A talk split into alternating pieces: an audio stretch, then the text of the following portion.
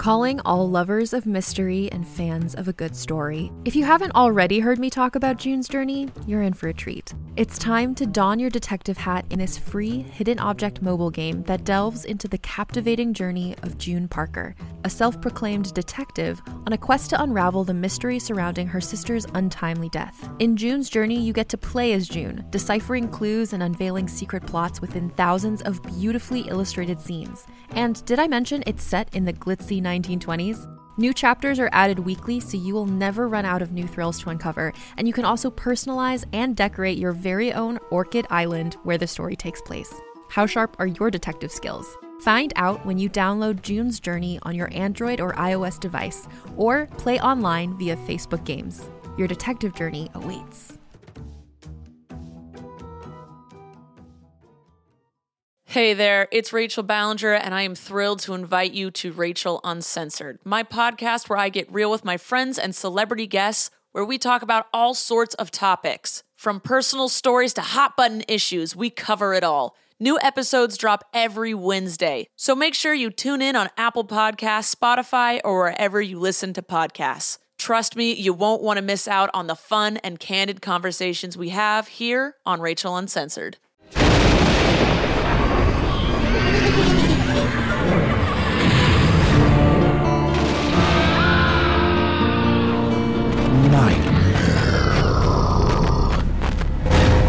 Welcome to the Nightmare Magazine Story Podcast. I'm your host, Jack Kincaid. Nightmare Magazine is edited by John Joseph Adams, and the Story Podcast is produced by Skyboat Media in association with Jim Freund. Today's story is Sleep Paralysis by Dale Bailey. The story is read for you by Paul Boehmer. Dale Bailey's short fiction has appeared in Alchemy, Asimov science fiction, fantasy and science fiction, Lightspeed, sci fiction, and various original and year's best anthologies. He has stories forthcoming at Tor.com, Fantasy and Science Fiction, and Clarkesworld magazine. His work has been collected in The Resurrection Man's Legacy and Other Stories. The author of three novels, The Fallen, House of Bones, and The Sleeping Policeman with Jack Slay Jr. He has twice been a finalist for the Nebula Award, once for the Shirley Jackson Award, and has won the International Horror Guild Award. He lives in North Carolina with his family. Sleep Paralysis is copyright 2014 by Dale Bailey. And so ends this week's intro. So without further ado, let's have a nightmare. Sleep Paralysis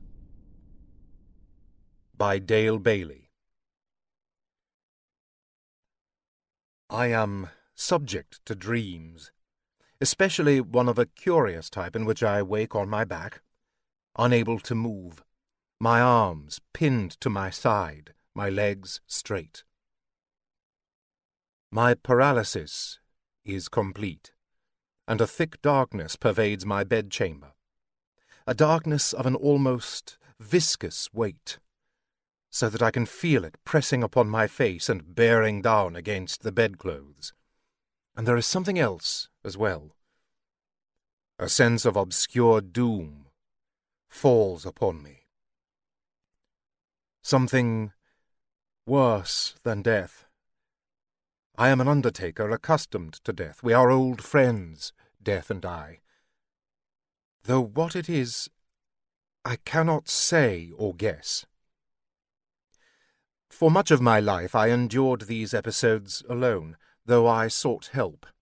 Dreams are but the product of unconscious desires, one alienist told me. I will not speak of his further explanation except to say that I withdrew in distaste.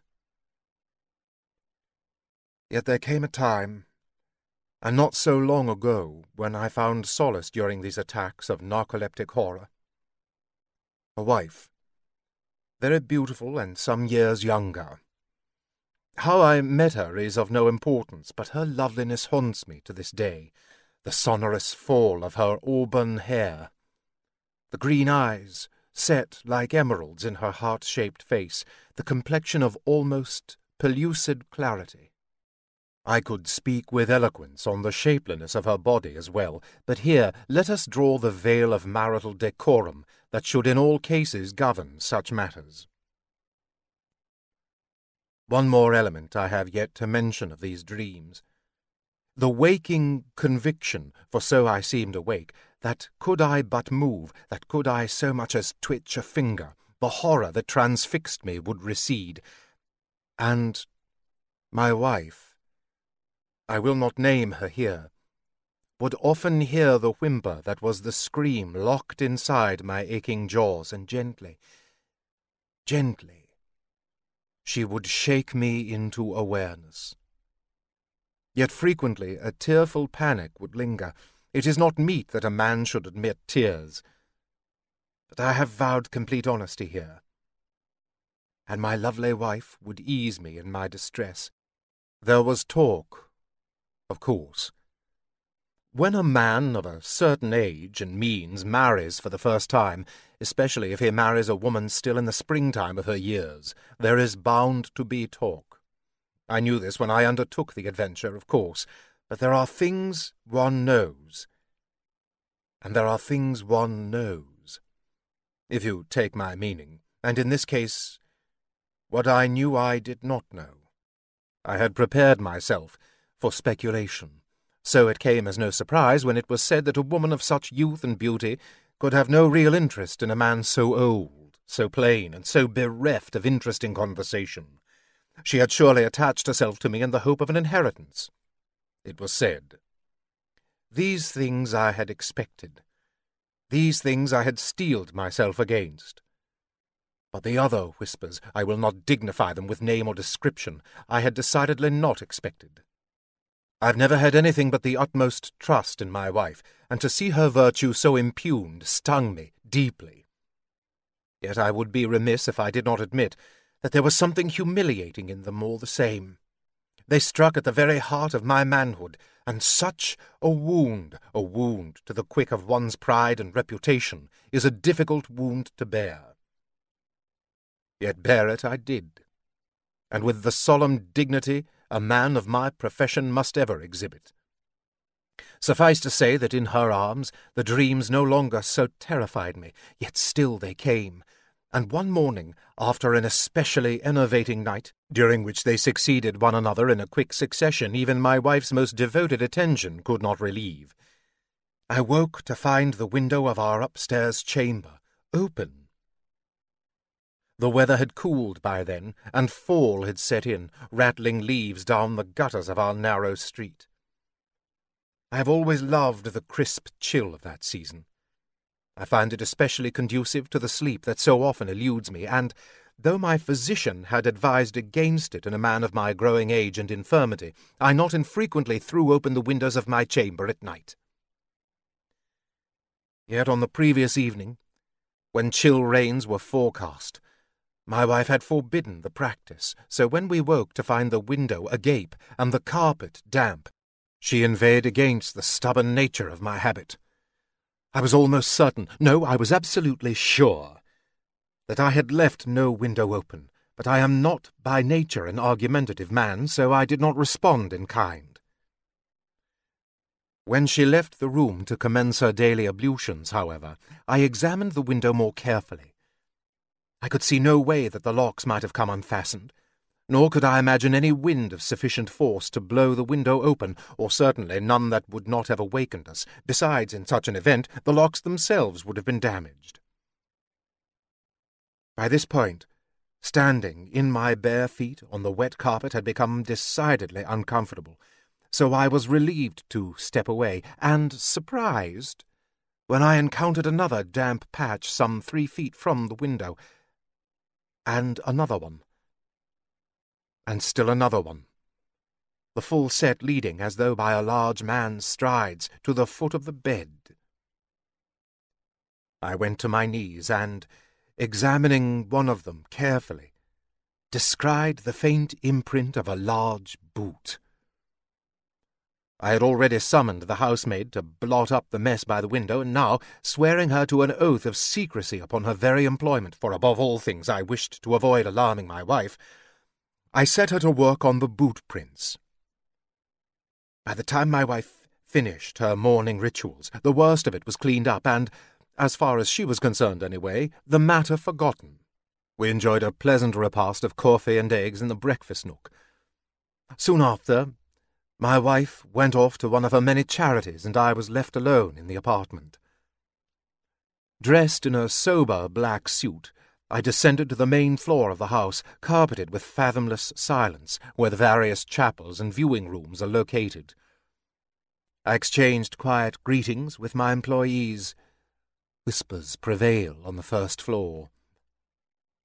And stepped outside. Ours is an old section of the city.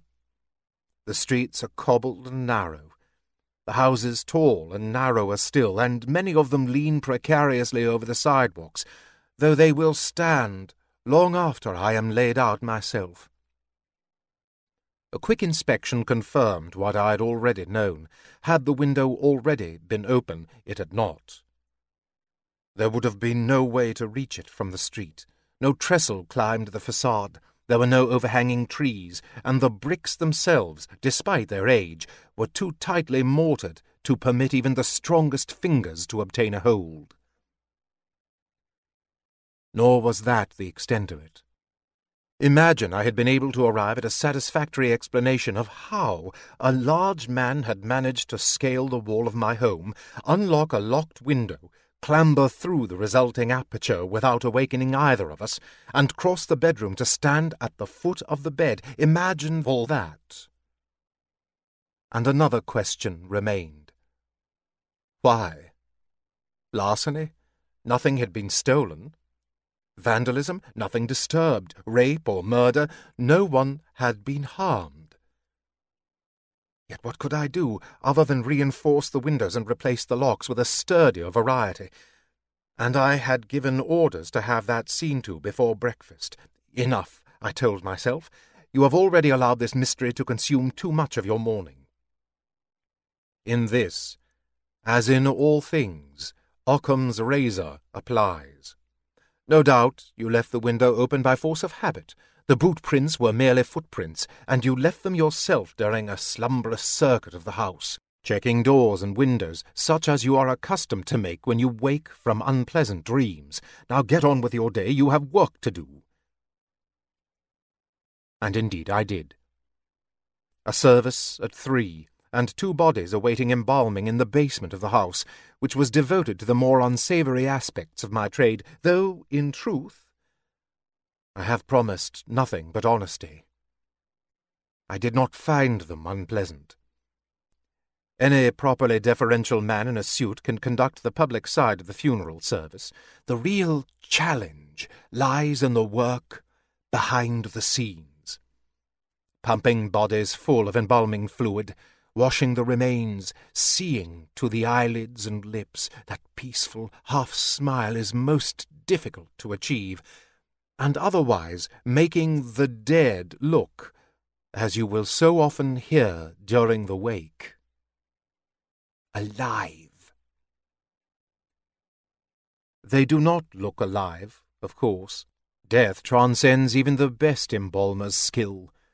But the artifice of life, the art of the illusion, is the pride of my trade, and on this morning, I thought, I had better put aside pointless speculation and be about my business.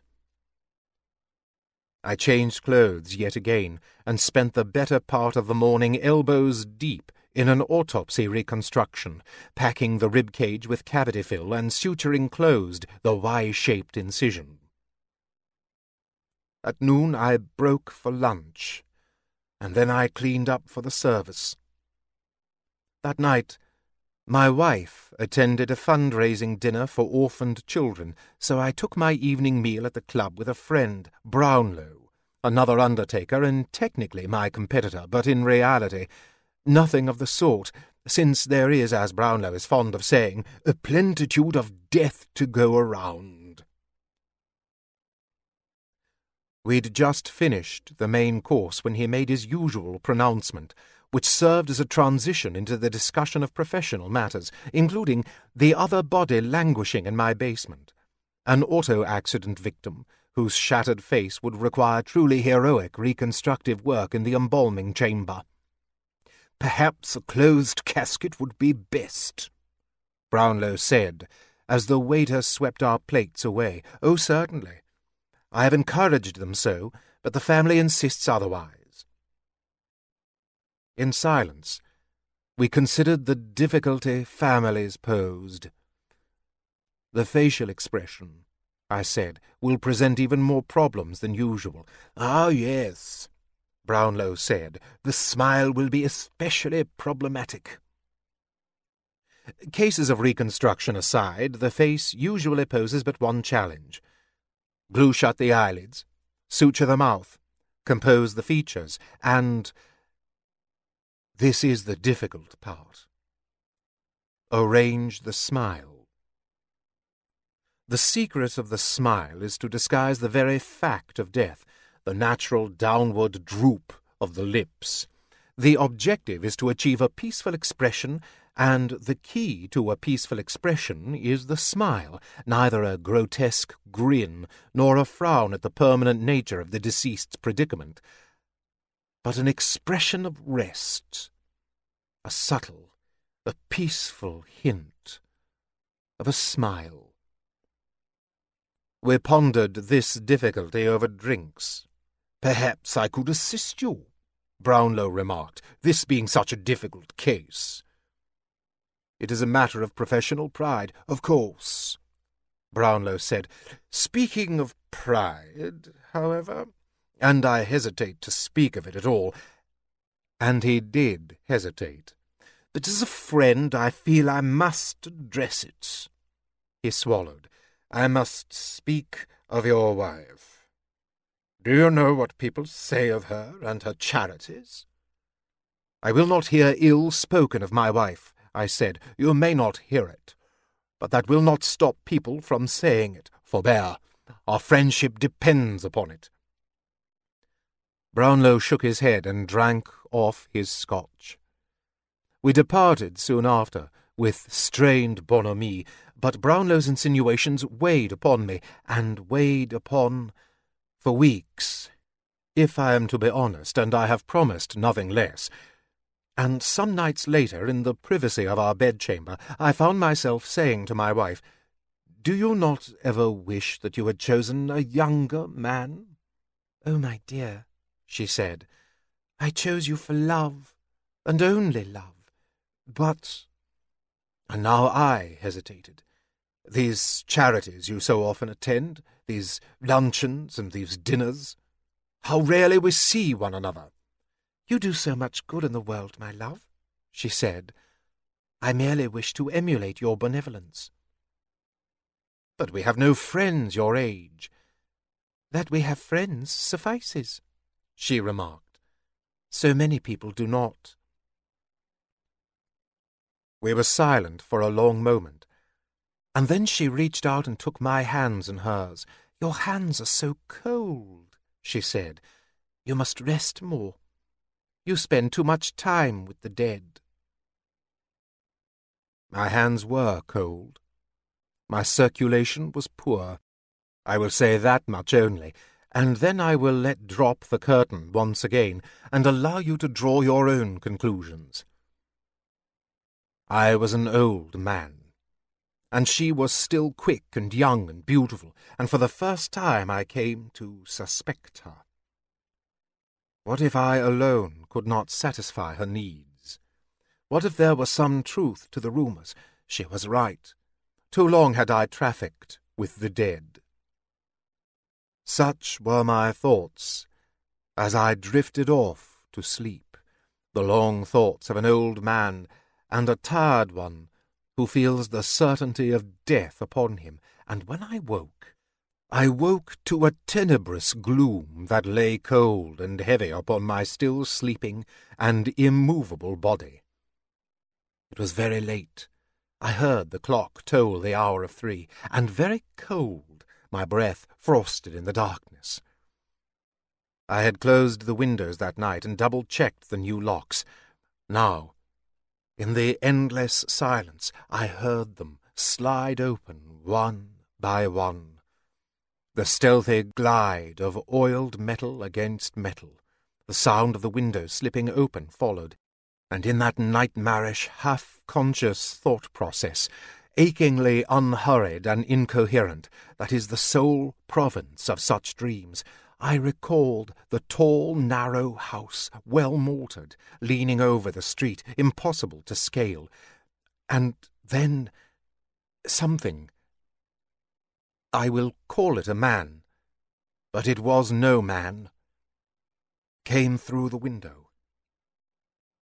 It stood at the foot of the bed, a long shadow in the dark, impossibly long in that tall room. Something glinted in its hand. How I knew this I cannot say.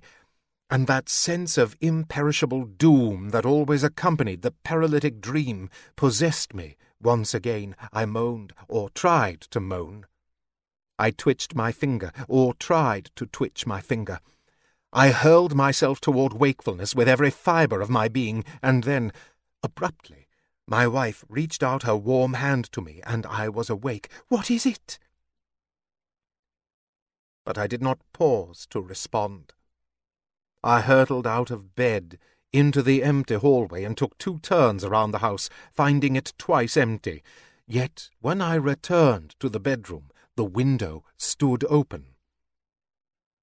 My young wife's hair fell in auburn waves upon her ivory nightgown and I saw how lovely she was to behold, and I wondered again if perhaps the rumours were true.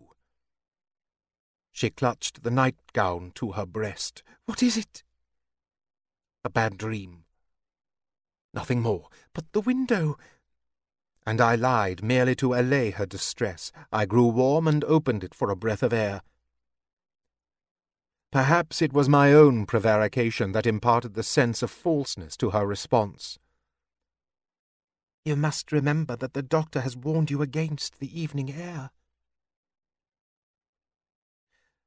I slept undisturbed for the rest of the night, and woke later than was my habit. My wife was already gone. She had left a note expressive of her love and concern for me, and since there were no funerals scheduled for the day, an all too rare lull in the endless procession of the dead. I resolved to spend my day with a book in the upstairs apartment. Soon enough, such is the case with all in my profession, my solitary recreation was interrupted. I was called away to collect a body. A red-headed woman had been struck by a car at a busy intersection. In her face, I could detect a crude shadow of my own wife's features. And it was with an unusually heavy heart that I commenced the embalmment. I felt weary as I had not felt weary in years. I felt the weight of my maladies upon me, and I nearly cancelled my scheduled dinner with Brownlow at the club. Some months passed by, during which my infirmities increased. I tired easily, and my stomach was not well. My wife's words echoed in my head. Your hands are cold. You must rest more. You spend too much time with the dead. And I began to think of retirement. Retire? Brownlow said over drinks. Retire? Retire. I grow weary, Brownlow. I want to spend more time with my wife. Bah! he said. Can you not see what others so plainly see, my friend? This decision you will live to regret. Nevertheless, in the weeks that followed, I resolved myself. My infirmities had worsened. Weariness was my constant companion, my own time. How little time we have grew shorter. I began to wind up my affairs, reducing both my professional and domestic staff. The cook took up quarters of her own, the maid came in but once a week, and limited her endeavours to those areas of the house reserved to entertainment. I began to refer cases to Brownlow, and devoted myself to leisure in the apartment whose pleasures I had too long denied myself, the warmth of the morning sun against my face in the breakfast nook, the strains of Bach upon the phonograph, a relaxing glass of wine with a good book in the library. Yet one such pleasure was denied me the quotidian companionship of my wife. One two, three nights a week and more, my wife returned late from her charitable enterprises, from dinners and fundraisers, from fancy dress balls that ran late into the morning hours. Even her days she often devoted to such affairs, to the management of the financial activities of altruistic enterprises, or the maintenance of soup kitchens and shelters for the homeless that in those years thronged the city.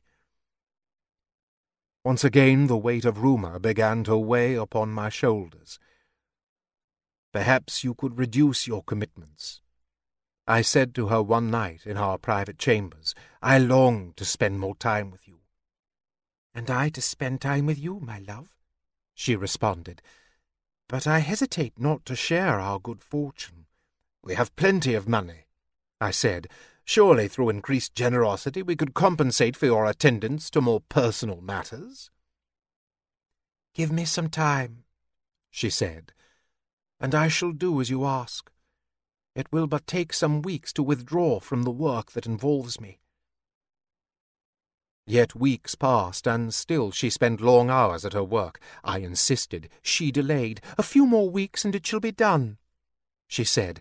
I did not anticipate such difficulties, so central have I become to these affairs. And though her night-time attentions intensified, I must be honest here, with great reluctance, I once again draw the curtain for a breath aside. Poor circulation too often afflicted me. The icy curse of an old man's blood. She was so young, so beautiful, her need so strong within her. Once again, the burden of suspicion weighed heavy upon my shoulders.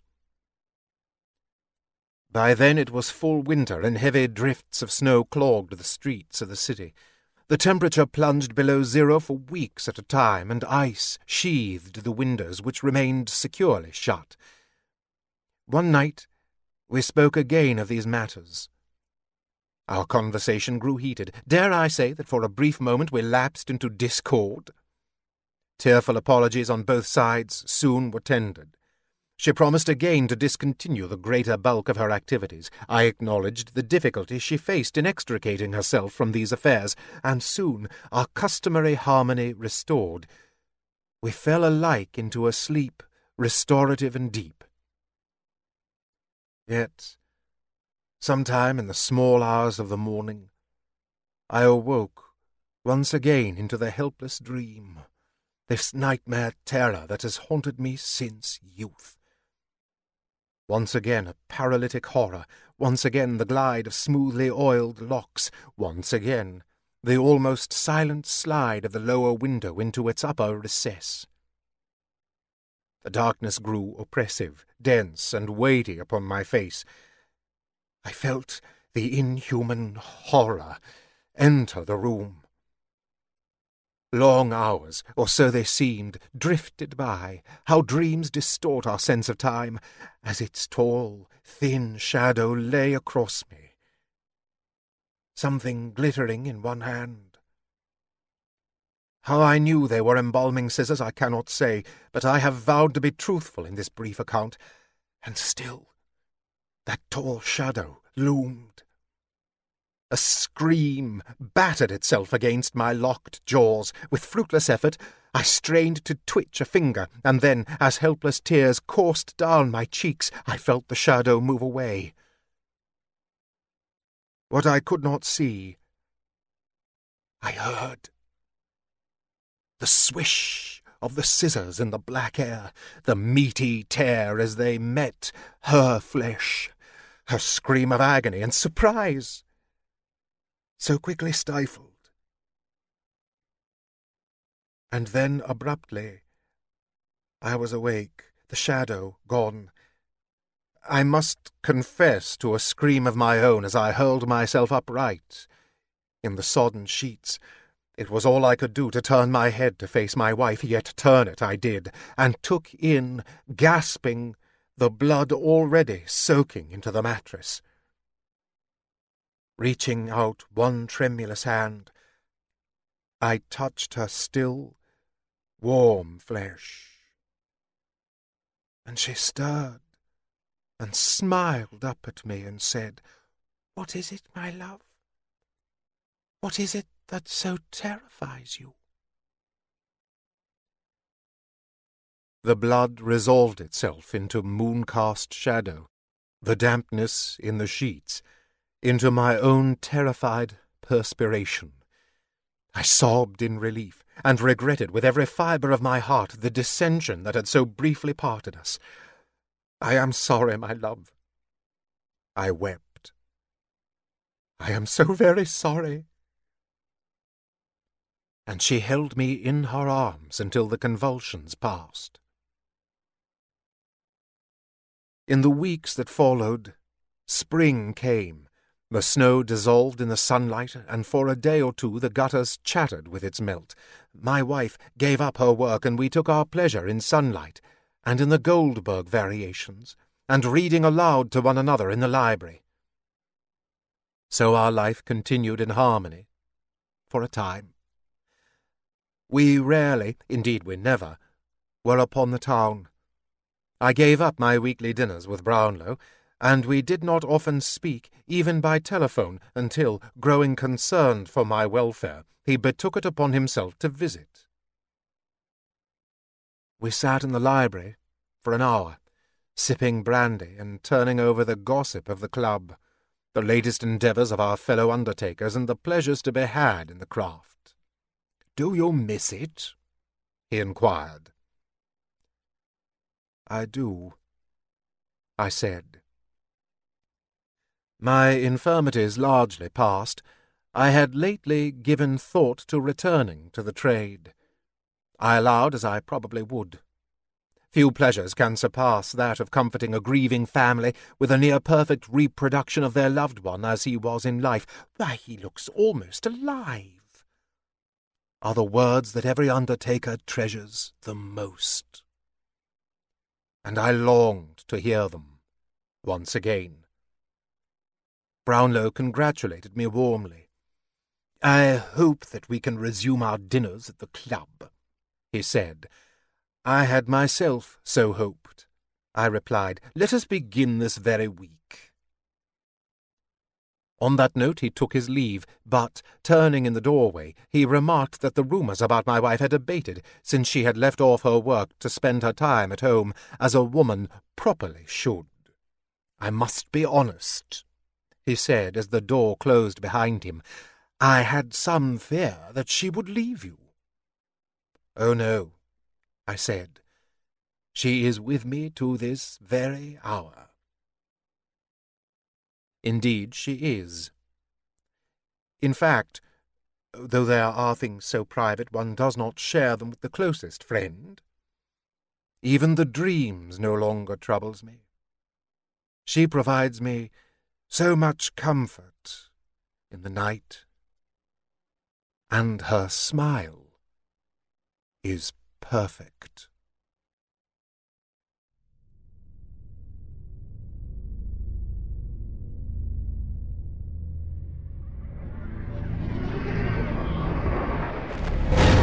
Welcome back. I hope you enjoyed the story. Please consider making a stop at our website at nightmare-magazine.com to leave a comment. Just click on fiction, find this story, and leave a comment there. Or if you'd like to help spread the word, go to iTunes, find the Nightmare Magazine Story Podcast, and leave a review or rating there. Nightmare Magazine is published by John Joseph Adams. If you haven't already subscribed, check out our many options at nightmare-magazine.com slash subscribe. The stories of this podcast are produced by Skyboat Media the most respected independent audio production team on the West Coast. They are headed by the Audie and Grammy award winning narrators Stefan Rudnicki and Gabrielle de Cuir. You can check out Skyboat Media's website at skyboatmedia.com. Post production is in association with Jim Freund. Music and sound logos are composed and performed by yours truly, Jack Kincaid. There's other ways you can be notified of new Nightmare Magazine content. You can subscribe to our free monthly newsletter or RSS feed, follow us on Twitter, or like our fan page on Facebook. If you visit nightmare-magazine.com and click on this month's editorial, you'll find links to all of our social media pages. This podcast is copyright 2014 by Nightmare Magazine. Thanks for joining us. Sleep tight.